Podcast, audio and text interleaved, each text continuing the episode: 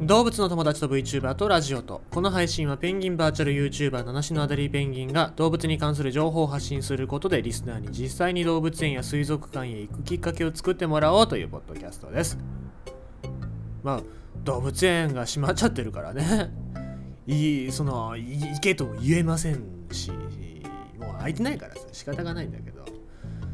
だから仕方がないのでちょっと写真の整理をしてたりとか動画の整理をしてるんだけどさ。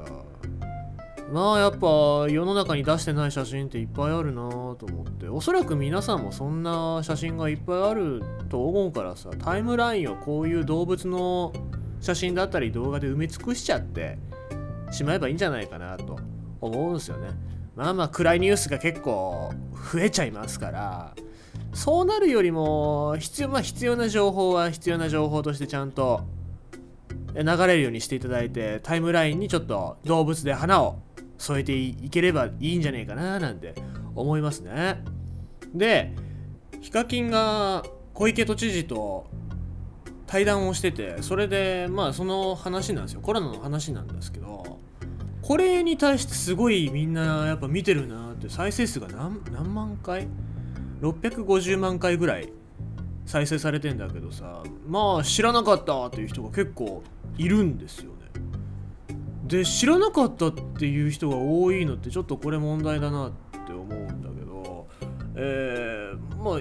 聞いてる話っていうか動画の内容を見る限りは今まで国とか東,、えー、東京都が発表してた内容のまとめみたいなおさらいみたいな感じなんだけどそれをまあ知らなかったって言うってことは周知ができてないっていうことだなっで今までだとテレビだったりとかラジオだったりとか、まあ、新聞ウェブニュースだったりっていうので情報を知る人が多かったんだろうけども今のその人たちっていうのは見てないんだなっていうのがちょっと衝撃的だったのと逆に言うと東京都の長である小池さん小池都知事がよくよ横文字を使う小池都知事がヒカキンのそのインタビューに対しておそらくま動画自体20分ぐらいだけども対談自体は30分とかまあ1時間しないぐらいかな小1時間ぐらいやってると思うんだよね。そこにその自分の時間を割いてるっていうことはテレビとかラジオとかそんなのよりもこういう YouTuber まあ僕はあんまり好きじゃないけどインフルエンサーってやつに、えー、お願いした方が広まるっていう考えを考えなんでしょうね。そう確かにそう考えればニュースなんか見てる時間よりも YouTuber の動画を見てる時間の方が長いっていう若者は多いかもしれないなと思ったわけですよ。だからそうやってやって実際やっぱそれで初めて知ったっていう人がいるからこれはすごいなと思いますね。そこはちょっと褒めたいですね。あの他は褒めませんけどだからなんだろうそういうところにちゃんとアンテナを張って発表の仕方発表の仕方っていうのも現代の若い人、まあ、若者が出歩かないようにっていうことで喋ってますので若者に向けて発信するにはテレビとかラジオじゃなくて YouTuber を使うんだっていう判断をしたしてるんだなっていうのがちょっと衝撃的というかうんすげえなって。というか家にいないといけないんですよ。家にいないといけないです。はい。ということで人間と一緒に暮らす生き物というか人間の家にいるところに住まう生き物ということでお話をしたいと思いますけどもえー、っと動物園にいないですからね。これは動物園にいないので写真をと毎回送ってくださる方はごめんなさいなんだけども。まああの逆に言うと普段のそういうところで野鳥とか撮っても面白いよっていう話をしたいんだけども、えー、ツバメです。今日ツバメ。ツバメっていうのは人の軒先だったりとかそういったところに巣を作りますね。じゃあこのツバメ。ツバメはなぜ人間のそばに巣を作るのかって、まあ、これ常識というかすごく簡単な話なのでサクッと言いますけどもこれはボディーガードです。人間がいることによって他の天敵、まあ、カラスだったりとかいろいろな敵猫さんだったりとかね。そういったのが近寄らなくなるっていう利点があるのでツバメは人間の近くに住まうんだけども。じゃあ人間側からしてなんでツバメを受け入れてるのかっていうと、まあ、皆さんよく言ってるよね。ツバメがいるところの家は良くなるみたいな。すごく縁起がいい生き物としてツバメを扱ってくれるからツバメも安心して暮らしてるわけなんだけども。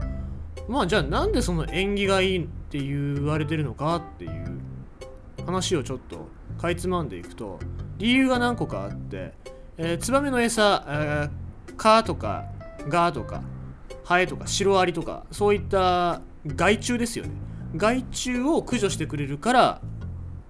農作物が豊富に育つって言われて、まあ、これが富の象徴として歓迎されてるっていうのが一つ。でツバメが巣作るところには温度だったり湿度風通しのいい環境が必要になるのでだからそういったところに住んでる家の家主っていうのは非常にいい家を建ててるっていうことが言われてるっていうのが一つ。でもう一つが、えー、ツバメが巣作る場所っていうのはたくさん人が出入りするっていうことなので繁盛をしてるっていうそういう連想なんだよね。だから人がいっぱい来りゃ来るほどカラスだったりとか天敵は近づきづらいのでツバメは巣を作りやすくなるっていうことで、まあ、商売繁盛の、まあ、一つのステータスだよ。っていうのでツバメをこう置いてあげてるっていうんですね。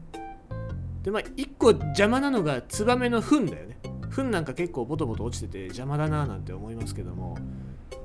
これはちょっともうあれなんだけども運がついたっていう。運がついたっていうことで、えー、それが縁起がいいっていうことで受け入れられるのが、えー、まあ今今ちょっと邪魔系だと言われるかもしれないけど昔の人はまあそうやってツバメを喜んでたわけなんだね。素晴らしいですけどもね。まあそろそろツバメが見れるというかツバメ結構飛んでますけども巣作り始める時期なのでもしツバメが飛んでたり巣作ってるのを見かけたら1枚パシャッと撮っておくと面白いかもしれないですね。まあカメラがある人ズームの効くカメラでツバメを撮ると中の様子子供の様子なんかが見えて面白いですからね、えー、ぜひぜひちょっとこの時期にかけて動物園には行けないけどもこういう野鳥身近な野鳥なんかを見かけたら撮影するみたいなそういうのをやっとくといいかもしれないですよ。ということで今日はツバメのお話でした。